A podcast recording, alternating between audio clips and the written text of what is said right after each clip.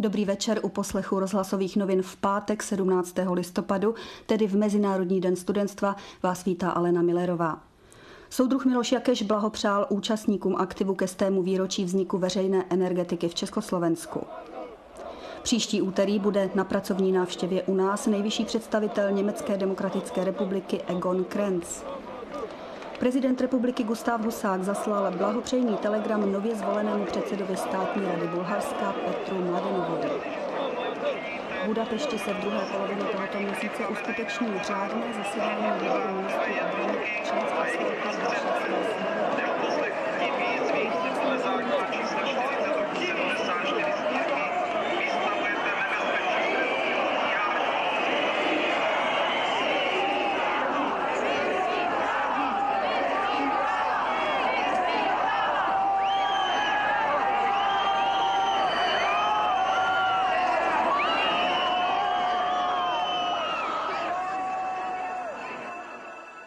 Listopad roku 1989 byl stejně jako pro mnoho jiných lidí velkou zkouškou i pro novináře Československého rozhlasu. Jedno z nejmocnějších médií v zemi, které měla pochopitelně pod kontrolou vládnoucí komunistická strana.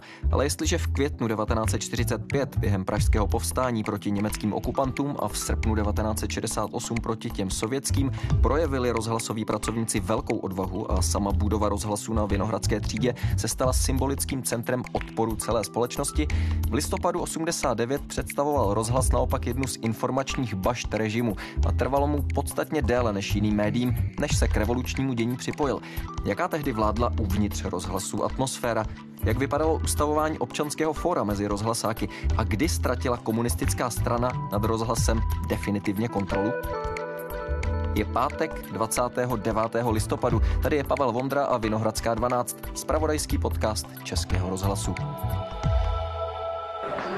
Dobrý den, prosím vás. Eh, vedení Československého rozhlasu nám přislíbilo přímé přenosy z letenské pláně před e, začátkem projevu e, Alexandra Dubčeka vyjelo hudbu a stáhlo tento přímý přenos. Je to proti všem úmluvám. E, soudruzi z vedení se... Někdo volal, že e, československý rozhlas, když vysílal tu demonstraci, že ji přerušil. Petr Hartmann, komentátor Českého rozhlasu. Okamžitě začala akce, protože začali zjišťovat, kdo to nařídil, proč to tak je a, a pochopili, že asi když tam lidé z občanského fóra rozhlasového budou volat, tak začnou dál vysílat, takže je nikdo neposlechne, takže dostali nápad, že by se mělo zavolat na ústřední výbor. Uh, ústřední výbor, uh, číslo ústřední výbor strany. 2199. Uh, sekretariát generálního tajemníka. To je jedno číslo a druhý číslo do občanského fóra, prosím vás. Jo? Druhý či někdo Server iRozhlas.cz k 30. výročí sametové revoluce zveřejnil videozáběry, které dosud ležely v rozhlasovém archivu a ty mimo jiné zachycují dění v hlavním štábu rozhlasového občanského fora. No a vy jste jedna z těch postav, která se tam vyskytuje, i když v takové trochu epizodní roli. Tady mám někdo, to byl můj úkol sedět u telefonu, když je potřeba někde vytočit nějaké číslo, tak jsem vytočil číslo na ústřední výbor a tam mě nějak přepojil už nevím kam a e, když jsem se dostal do nějakého toho sekretariátu, nějakého toho stranického funkcionáře, možná toho, který měl na starost e, sdělovací prostředky nebo někoho takového, tak jsem pak volal někoho z těch, kteří byli povolaní, aby to šel tedy vyřídit. Dobrý den, tady je Pavel Linhardt, občanské fórum Československého rozhlasu Eh, soudruzi z vedení Československého rozhlasu jmenovitě Kvapil a Babia nám přislíbili přímé vysílání z letenské pláně. Eh, v okamžiku, kdy začal hovořit Aleksandr Dubček, bylo přímé vysílání zrušeno a objevila se hudba. A ne, zanechávají se zapírat. Aby eh, zdůraznil soudruhům, že takto to není možné, aby zjednali nápravu a oni ji zjednali. No. Dobře, takže normálně pokračujeme ve vysílání. Dobře, děkuji vám pěkně. Tím pádem, tím pádem to zrušteme objednání u generálního ředitele. Ať to už nepřerušuje. Jo, tak a nepřerušovat až do konce, jo? Děkuji.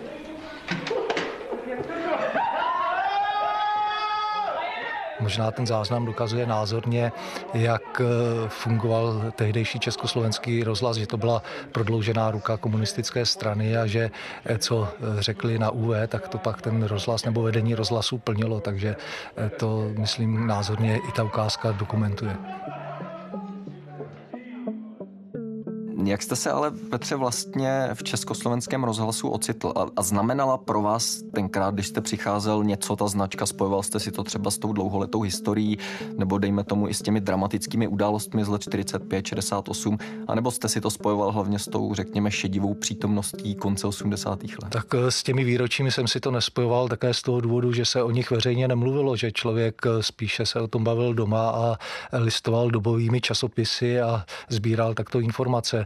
Eh, takže rozhlas jsem si s ničím takovým nespojoval, nepovažoval jsem ho za nějaké mimořádně důvěryhodné médium, přesto jsem se do něj dostal a nebyl to můj cíl stát se rozhlasovým pracovníkem, ale já jsem dělal takového referenda v Čedoku, kde jsem vyřizoval zájezdy do NDR spíš papírově, takže to byla strašná nuda. Miloval jsem sport, proto jsem také mimo jiné poslouchal rozhlas nejenom československý pořady s mikrofonem za fotbalem nebo za hokejem, ale hlavně jsem poslouchal, protože to už poslouchal děda, tak odmala jsme poslouchali večer vždycky po deváté hlas Ameriky a tam byl Pavel Skála.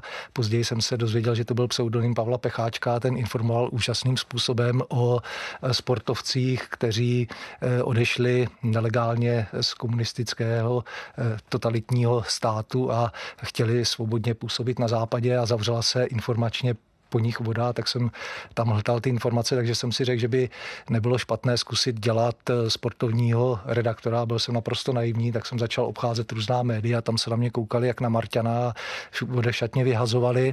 No a pak jsem nějak doputoval do Českého rozhlasu a tam řekli, že na středočeské Regíně mají dlouho neobsazené místo, že tam opravdu nikdo nechce, ani z fakulty tehdy žurnalistiky, nebo jak se to jmenovalo, a měl mít na starost sport a mládež. No tak jsem říkal, že to je skvělý, tak jsem v létě, myslím, že v srpnu 89 nastoupil do rozhlasu, sídlil jsem v Karlíně, tady do té budovy jsem se maximálně dostal, když mě přijímali a možná pak na nějakou tu stupní prohlídku k lékařce, ale jinak jsem sem nedocházel a lidi jsem neznal. A jak jste se dozvěděl mimochodem o těch událostech 17. Eh, listopadu na Národní třídě? Vy jste uh, už naznačoval, že jste hodně poslouchal vlastně ty zahraniční uh, rozhlasy, takže předpokládám, že to nebylo tak, že byste nevěděl třeba v pondělí, co se stalo v pátek. Na no tak to jsem věděl a to zase byla taková kuriozní situace, protože já jsem viděl, že bude povolená demonstrace a chtěl jsem se jí zúčastnit a přijela mi dívka z Bratislavy, tak jsme šli na večeři a vzhledem k tomu, že to byla povolená demonstrace, tak jsem to nějak vypustil z hlavy a pak eh, ona projevila eh, přání projít se do centra města, tak my jsme se procházeli po Václavském náměstí, po Musku, šli jsme na staroměstské náměstí a to bylo po té demonstraci a tam nebyla ani noha. A ona byla překvapená a říkala, že si myslela, že Praha žije úplně jiným životem večerním a já jsem říkal, že jsem si to vůbec nespojil a neuvědomil, mě nenapadlo, když to byla povolená demonstrace, že se něco bude dít, tak jsem říkal, no tak je špatný počasí, lidi se dívají na televizi, možná některý odjeli na víkend. Rekordní přízemní mráz letošního podzimu v Jihomoravském kraji dnes naměřili meteorologové v Protivanově. Minus 20 stupňů, v Dukovanech minus 14 a ve Znojmě minus 12 stupňů Celzia. A protože nejsem z Prahy, eh, tak jsem pak v sobotu jel za rodiči a ty na mě hned vybavli, jako tak nám řekni, co se tam stalo. A já jsem říkal, a, a co by se tam stalo? No tak to byla normálně povolená demonstrace a oni poslouchali hlas Ameriky a svobodnou Evropu a nechtěli mi věřit, že jsem tam nebyl. A říkali, tak se neboj, jako tak se přiznej, že jsi tam byl, teď o nic nejde. A já jsem říkal, já tam fakt nebyl, no tak mi to nechtěli věřit, takže jsem to věděl, no a když v pondělí jsem se vrátil do Prahy, tak uh, si pamatuju, že jsem hned vyrazil na Václavské náměstí a tam byla taková demonstrace, kdy se procházelo Prahou a pak jsem zašel vlastně do, uh, teďka nevím, jestli to bylo realistické divadlo nebo už Laterna Magika. Tam jsem nějak se dostal k prohlášení studentů, pak jsem se dozvěděl, že akce eh, rozhlasová, kde se scházejí lidi ve, v tom studiu jedna, mm-hmm. tam Karel Weinlich pronesl velmi emotivní řeč. Já ho samozřejmě neznal, ale eh, pak jsem se dozvěděl tedy, kdo to byl, no a tam jsem nějak eh, přečetl ty požadavky studentů, protože mě nikdo stejně v rozhlase neznal, tak si myslel, že jsem nějaký student a potom se někam šlo a tam se řešilo, co bude dál a až se z toho vyvinulo to občanské fórum, kdy na začátku se tam eh, podepisoval nějaký dokument, tak to bylo pár lidí, ale postupně se ty lidi nabalovali a bylo jich čím dál tím víc a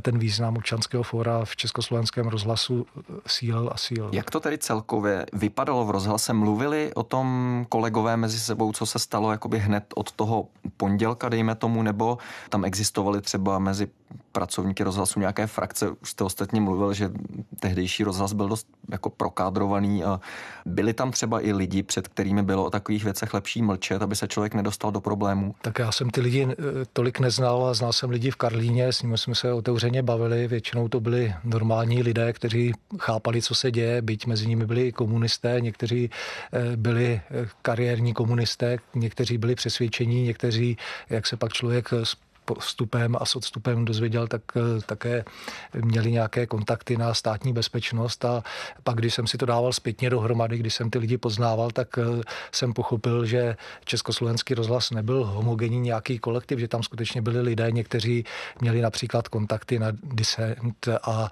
když eh, ty události propukly, tak se, dá se říci, angažovali v tom občanském fóru, ale ne v tom rozhlasovém, ale prostě v tom kvasu té revoluce se vrhli do ní jiným způsobem. Někteří zas čekali na tu příležitost a vrhli se s mikrofonem do ulic a dokumentovali ty věci.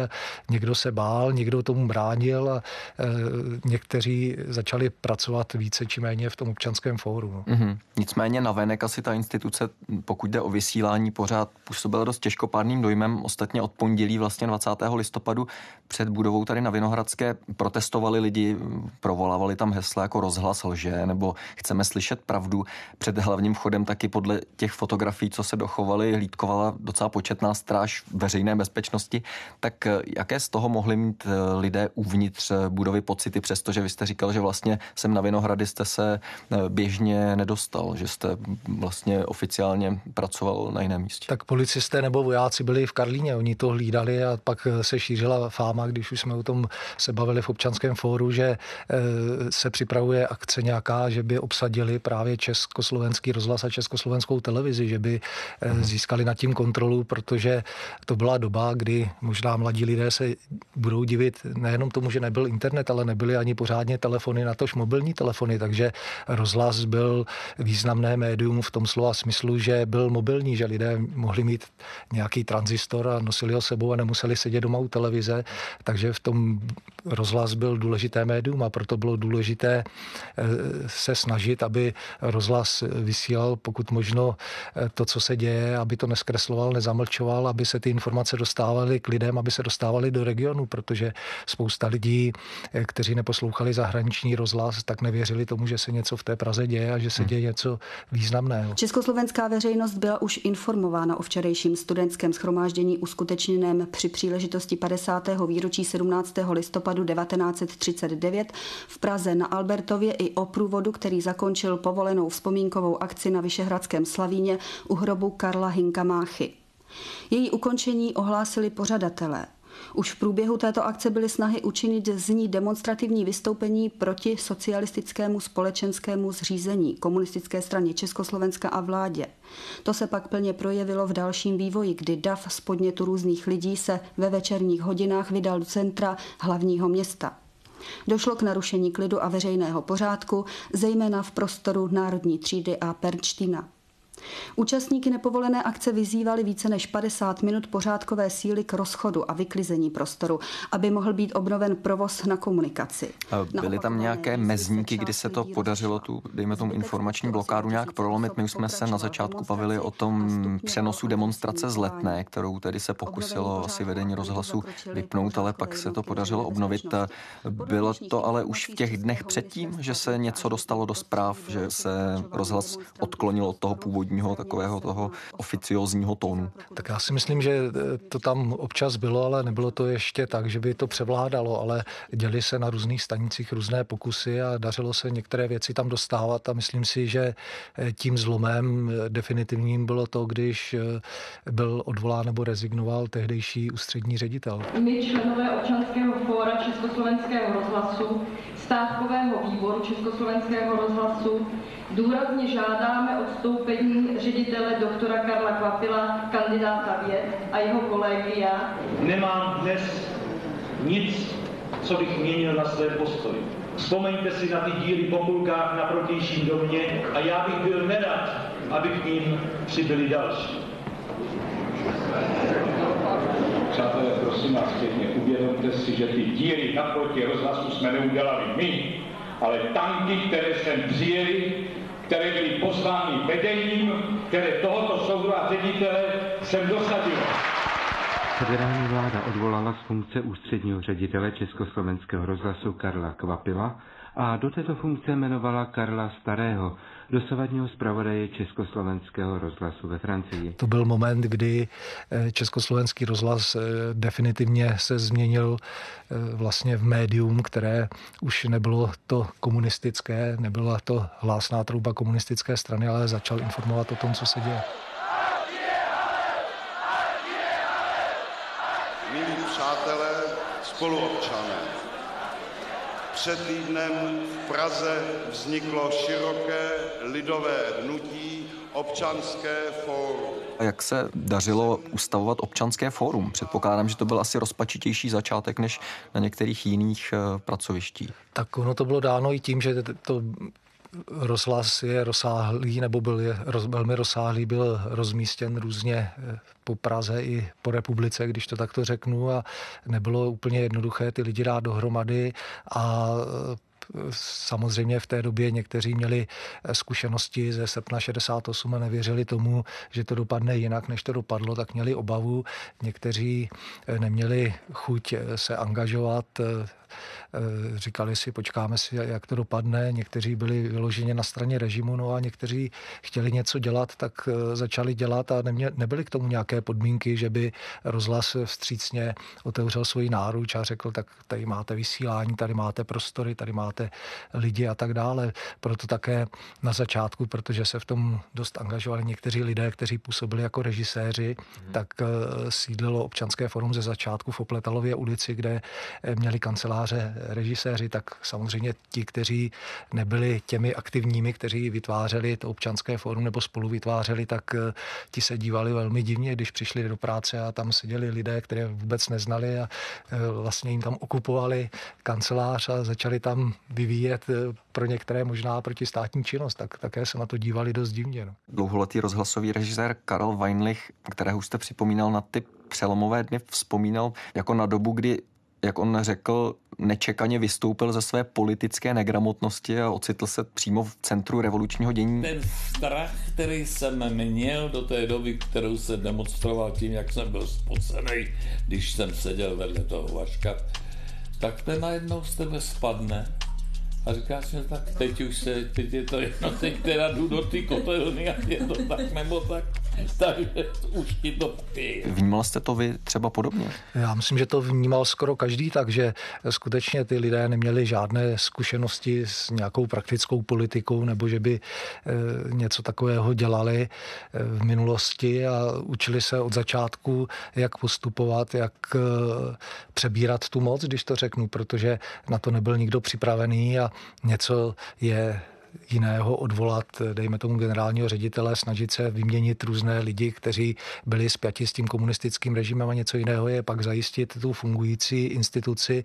Ostatně se to projevovalo v tom, že když tedy ten generální ředitel Kvapil odstoupil, tak pak se v občanském fóru vedly vášnivé debaty o tom, kdo by měl nastoupit na jeho místo, protože nikoho, nikdo nenapadal, alespoň takový, který už měl něco společného s s československým rozhlasem a e, byla to ještě doba, kdy nebylo možné sáhnout po někom, kdo byl z toho rozhlasu vyhozen a kdo by mohl nastoupit na to místo, takže e, pak se přemýšlelo, kdo je takový nejpřijatelnější a padla volba na tehdejšího zahraničního zpravodaje v Paříži, e, pana Starého. Když jste Petře nabil definitivní jistoty nebo možná asi spíš pocitu eh, je lepší říct, že máte vyhráno, že komunisté ztratili nad rozhlasem kontrolu a je to nezvratný proces. Já si myslím, že to právě bylo v ten moment, kdy skončil generální ředitel, že tam to bylo jasné a že eh, tam i eh, se dá se říct, si sněla z těch lidí taková ta tíha, eh, ty obavy,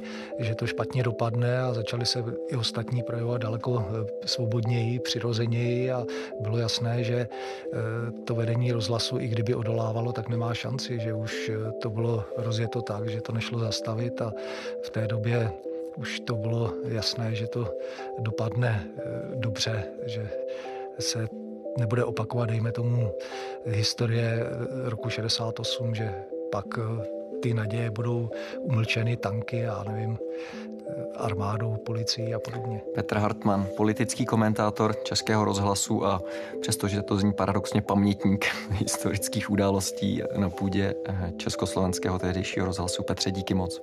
Naschledanou. A to je z dnešní Vinohradské 12 vše. Další vydání našeho spravodajského podcastu si můžete poslechnout zase v pondělí, kdy už bude zpátky u mikrofonu Lenka Kabrhelová, kterou touto cestou zdravíme do Brna. Pozdravy posíláme i všem ostatním, kdo nás posloucháte, třeba zrovna v Brně. Psát nám můžete odkudkoliv a kdykoliv na adresu vinohradská12 zavináč rozhlas.cz. Těšíme se v pondělí.